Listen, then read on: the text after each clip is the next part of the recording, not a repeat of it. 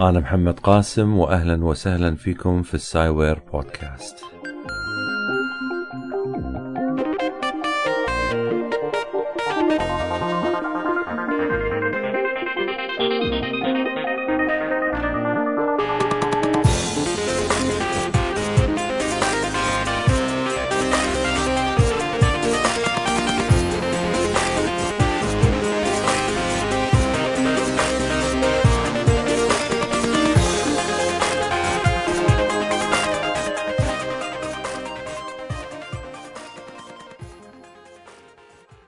أهلا وسهلا فيكم آه، في السايبر بودكاست.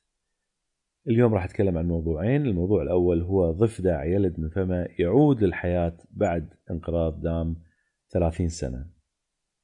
وتبعا للموضوع الأول سأتساءل هل يمكن إعادة الديناصورات للحياة كما أرجعت هذه الضفادع المنقرضة مرة أخرى. وننتقل إلى السؤال اللي بعده. والسؤال اللي بعده هو ما هو الشيء الأسرع من الضوء هذا الموضوع الآخر وقد سألت هذا السؤال على صفحة المعجبين في الفيسبوك وحصلت على عدة إجابات وشرحت الإجابة الصحيحة ولكن يبدو أن بعض الناس لم يفهموا هذه الإجابة لذلك أنا خصصت هذا الجزء من البودكاست لإعادة شرح الفكرة مرة أخرى. بالتعاون مع شبكة أبو نواف أقدم لكم هذه الحلقة من السايوير بودكاست. شبكة أبو نواف تقدم مواد ترفيهية وأخرى هادفة ولاهتمامهم بتقديم مواد مفيدة وبناءة ترسل لكم السايوير بودكاست من ضمن باقتها المنوعة. ليصل البودكاست لمسامع أكبر عدد من أفراد العالم العربي.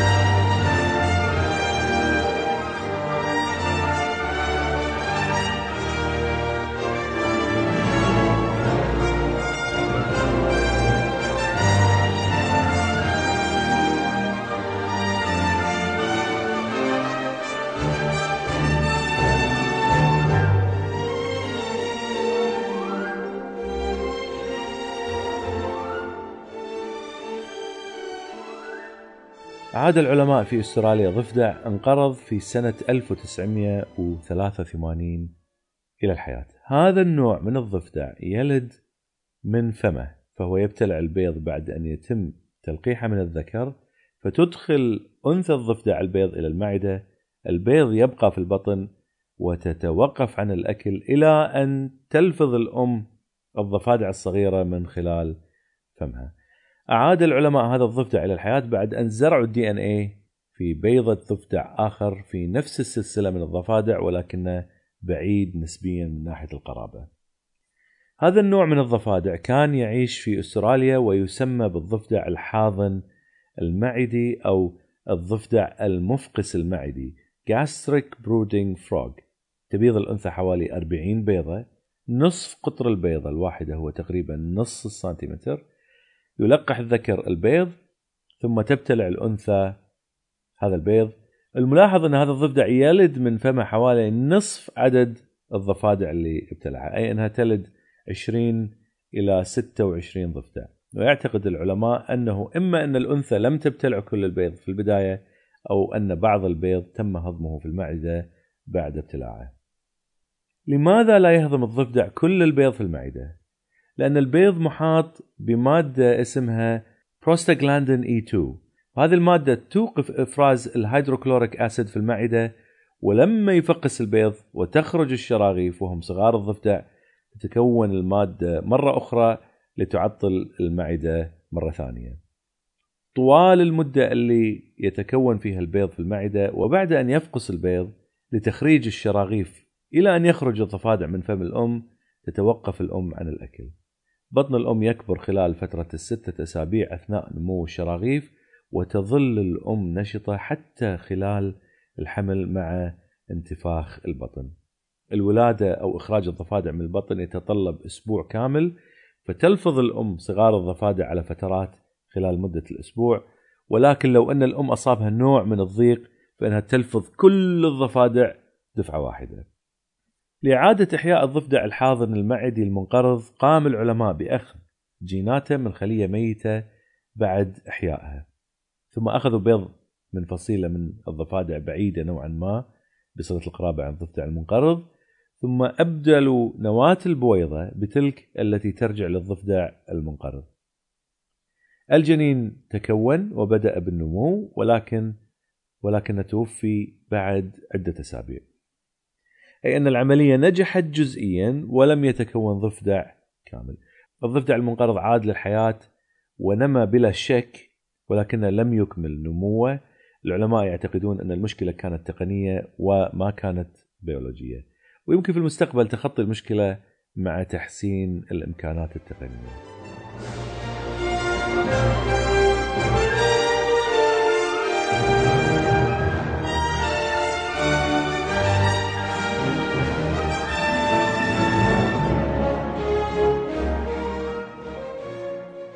هل يمكن إعادة الديناصورات للحياة؟ الحين هذا هو السؤال، الحين العلماء استطاعوا أن يعيدوا الضفدع مرة أخرى إلى الحياة. نتساءل هل يمكن إعادة الديناصورات للحياة أم لا؟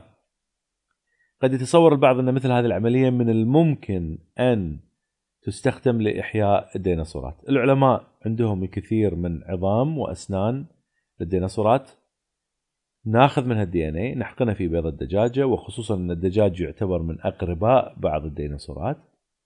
ومع بعض التقنية المتقدمة يمكن الحصول على الدينا على ديناصور بهذه الطريقة. مو صحيح؟ مثل هذه الفكرة استبعدت قبل أشهر في مقالة في مجلة النيتشر بعد أن اكتشف العلماء أن للدي ان اي نصف عمر. مثل مثل مثل المواد المشعة.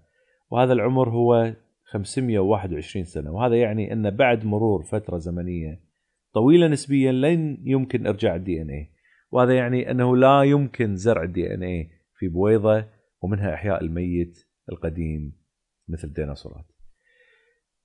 ماذا يعني إن نصف عمر ال DNA هو 521 سنة؟ هذا يعني إن بعد مرور 521 سنة على موت حيوان معين فإن نصف الروابط الموجودة في ال nucleotides تتحلل ويبقى نصفه سليم وبعد مرور 521 سنة أخرى يتحلل نصف النصف المتبقي وذلك يعني أنه سيبقى ربع ال DNA سليم. وهكذا وفي كل 521 عام يتحلل نصف ما تبقى إلى أن لا يبقى شيء من ال DNA فلو أن الديناصورات انقرضت قبل 66 مليون سنة هذا يعني إن ال DNA اللي يمكن استخراجه من الديناصور لن يكون مناسب لإعادته للحياة مرة أخرى. لابد من التنويه لنقطة مهمة بالنسبة لنصف عمر الدي إن اي وهو أن الظروف المحيطة تؤثر على هذا العمر. فمثلا الحرارة اللي أقيمت عليها الدراسة كانت 13.1 درجة مئوية ولو أن الحرارة كانت منخفضة أكثر لكان نصف العمر أكبر من 521. وحتى مع زيادة نصف العمر تحت درجة حرارة منخفضة مثل ناقص 5 درجات مئوية اللي العلماء يعتبرون الحالة المثالية للحفاظ على ال DNA لما بقي منه شيء حتى بعد 6.8 مليون سنة. يعني حتى هذا مو كافي. تخيل معي إن الديناصورات انقرضت بعد 66 مليون سنة وال DNA يكفي لمدة زمنية قدرها 6.8 مليون سنة حتى يتحلل بالكامل والنقطة المهمة الأخرى هي أن الدراسة هذه جديدة وربما تحتاج للتأكيد وإن كانت تعتمد على تجارب سابقة وأدلة يعتقد العلماء أنها داعمة لها. يمكن تتذكر مسلسل Jurassic Park الفيلم كان يتحدث عن طريقة لإعادة الديناصورات من خلال استخلاص ال DNA من بعوضة امتصت دم الديناصور فوقفت هذه البعوضة على شجرة. الشجرة كانت تنزل النسخ وهو السائل اللي يخرج من لحاء جذع الشجرة فتجمدت هذه البعوضة لتبقى ملايين السنين ليكتشفها العلماء. حتى يستخلصوا دي إن اي دي إن اي الديناصور ويقوموا بإحيائه. هذه الطريقة لا يمكن أن تحدث كما شرحت قبل قليل. قصة الفيلم خيالية لا يمكن تطبيقها نهائيا بالطريقة اللي صورت فيها. اذا كيف يمكن إحياء الديناصورات؟ من الممكن أن يجمع العلماء العديد من أجزاء من الديناصورات ومن ثم محاولة لصقها ببعض. هذا إن لم تتحلل بشكل كامل. خلينا نتذكر أن كريك فنتر استطاع أن يصنع دي إن اي كامل من خلال تركيبة في المختبر باستخدام الكمبيوتر كما ذكرت في حلقة الخلية الصناعية والانتقادات. وهذا يعني أن مثل هذه العملية ممكنة وإن كانت طموحة وربما مستقبلية. ويبقى الشرط أن لا تتحلل كل الأجزاء. أنا قرأت مثل هذه الأفكار على الإنترنت ولكني أشك حتى أن تركيبها ممكن وخصوصا أن في أفضل الحالات الدي ان اي يتحلل بعد 6.8 مليون سنة. الديناصورات انقرضت قبل عشر مرات هذه المدة فلا يمكن أن أتصور آه، امكانيه إعادتها بطريقه. ولكن ربما تنفع مع المامث مثلا الفيل القديم هذا اللي انقرض أو مع حيوانات انقرضت لتوها. هناك طريقة أخرى وقد تحدث فيها العالم جاك هورنر في محاضرة في التد وذكر أنه بالإمكان استخدام الطيور لإعادة أو تكوين الديناصورات. فطيور ترجع في أصولها إلى الديناصورات ويقول ساخرا لا نحتاج لأن نصنع الديناصورات نحن لدينا ديناصورات لما تكلم عن الدجاجة ثم يعود ليشرح الطريقة اللي بإمكاننا فيها ارجاع ديناصور من خلال الطيور. الفكرة تعتمد على ما يسمى ب atavism activation وهي إعادة تشغيل جين ما كان يعمل في السابق حتى يظهر خاصية قديمة أو أصولية في الحيوان. أي يعني إنه يظهر صفة في الحيوان الحديث كانت موجودة في أسلافه واختفت بعد ذلك. على سبيل المثال من الممكن أن يتم تشغيل جين معين في ال DNA بحيث تتكون للدجاجة أسنان. وقد قام العالم آه، ماثيو هاريس من جامعة ويسكونسن بذلك من خلال التعديل على الجين اللي يخرج الأسنان. هذه الأسنان ظهرت بصورة مؤقتة في الدجاج وكانت الأسنان مشابهة لأسنان التمساح. الدجاجة في العادة ليست لديها أسنان أما الديناصور فعنده أسنان وهذه الجينات المسؤولة عن تكون الأسنان اختفت ولكن بالإمكان تشغيلها لإعادة الأسنان اللي كانت موجودة في الديناصور. واكتشف العلماء أيضا أن الحمام لما يكون بصورة جنين فإنه يكون أصابع مثل الموجودة عند الديناصور وكذلك يتكون لديه الذيل. ولكن يبدو أن هناك جين يبدأ بالعمل فيلصق الأصابع مع بعضها لتتحول الأصابع إلى جناح وهناك ربما جين آخر يعطل الذيل من إكمال نموه. قد تتذكر شكل الديناصورات، الديناصور له ذيل طويل والحمام اللي ينحدر منه له ذيل قصير. لذا إذا استطعت أن تعرف هذه الجينات فبالإمكان تعطيلها لتتكون لدينا حمامة أو دجاجة بذيل طويل وأصابع بدل من الأجنحة لتكون لدينا ما أسماه جاك كورنر بدجاج صور بدل من الديناصور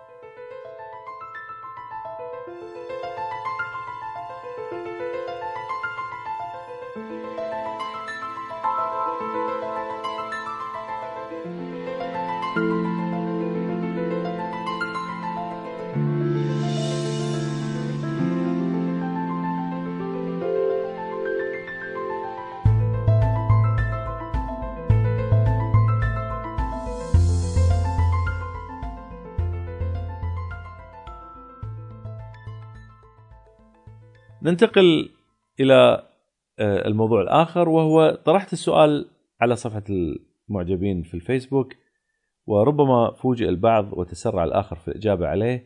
سؤال هو نحن نعرف أن الضوء هو أسرع شيء في الكون ولكن ما هو الشيء الأسرع من سرعة الضوء؟ إذا كنت تعرف القليل من الفيزياء ربما ستقول أنه لا يوجد شيء أسرع من الضوء وهذا معروف من الناحية العلمية فالضوء هو أسرع شيء في الكون. والتجارب والنظريات كلها تبين أن الحد الأقصى لأي سرعة هي 300 ألف كيلومتر في الثانية. فكيف يكون هناك شيء أسرع من الضوء؟ ولو لم تكن مطلع على الفيزياء لكنك تقرأ الأخبار العلمية بين الحين والآخر لقلت أن هناك الكثير من الأشياء التي تتحرك بسرعة أكبر من سرعة الضوء فمنها النيوترينو والذي ظهرت له أخبار قبل فترة. كذلك ما يحدث بين جسمين أو فوتونين مرتبطين مع بعضهما البعض فيما يسمى بالتشابك الكمي quantum entanglement وإذا كنت متابع للمعلومات الشبه علمية واللي يتناولها البعض بين الحين في الدواوين أو بعض المحاضرات الغير علمية فلربما قلت التخاطر أو الطاقة و لو لم تكن لا من هذا ولا ذاك ربما ستقول الظلام أو الخيال. الإجابات اللي ذكرتها كلها غير صحيحة، والمعروف من الناحية العلمية أنه لا يوجد ما هو أسرع من الضوء في الكون. ولكن وقبل أن أشرح الشيء الأسرع من الضوء لنمر على بعض الإجابات المهمة وربما أهمها وأكثرها خطأ وهي أن النيوترينو هو أسرع من الضوء وهذه كانت تجربة أقامتها سيرن قبل فترة ونشرت فيها ورقة علمية وبعد أن جيشت العلماء وأشعلت النقاشات العلمية اكتشفت أن التجربة كانت خاطئة وأن الضوء لا يزال يحتل المركز الأول. وأتذكر أن الشخص المسؤول استقال من منصبه بعد أن اكتشف الخلل الموجود في التجربة وبعد أن أخطأ في استعجاله في نشر البحث. اذا النيوترينو ليس أسرع من الضوء. okay. النقطة الثانية. ماذا عن التشابك الكمي؟ اولا لنتساءل ما هو التشابك الكمي وكيف يمكن أن يكون هناك شيء أسرع من الضوء؟ التشابك الكمي استخدمه أينشتاين للرد على فريق نيلز بور لما كان هناك صراع بين الفيزياء النسبية والميكانيكية الكمية. حاول أينشتاين أن يفند الميكانيكية الكمية وخصوصا مبدأ الريبة ولكن انعكس عليه التفنيد واكتشف العلماء أن هناك سر غريب في الجسيمات الصغيرة وقد سردت هذه الفكرة من قبل ولكن على عجالة أعود لطرح الفكرة. يستطيع العلماء أن يجعلوا إلكترونين يتفاعلان مع بعضهما البعض ليتشابكا.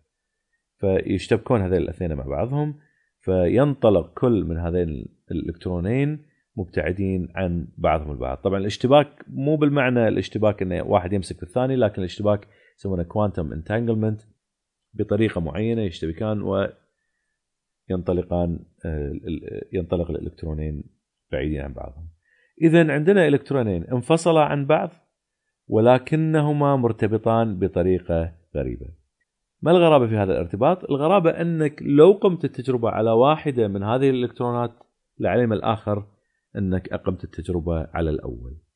حتى لو كان واحد من هذه الإلكترونات على طرف من أطراف الكون والآخر على الطرف الآخر من الكون.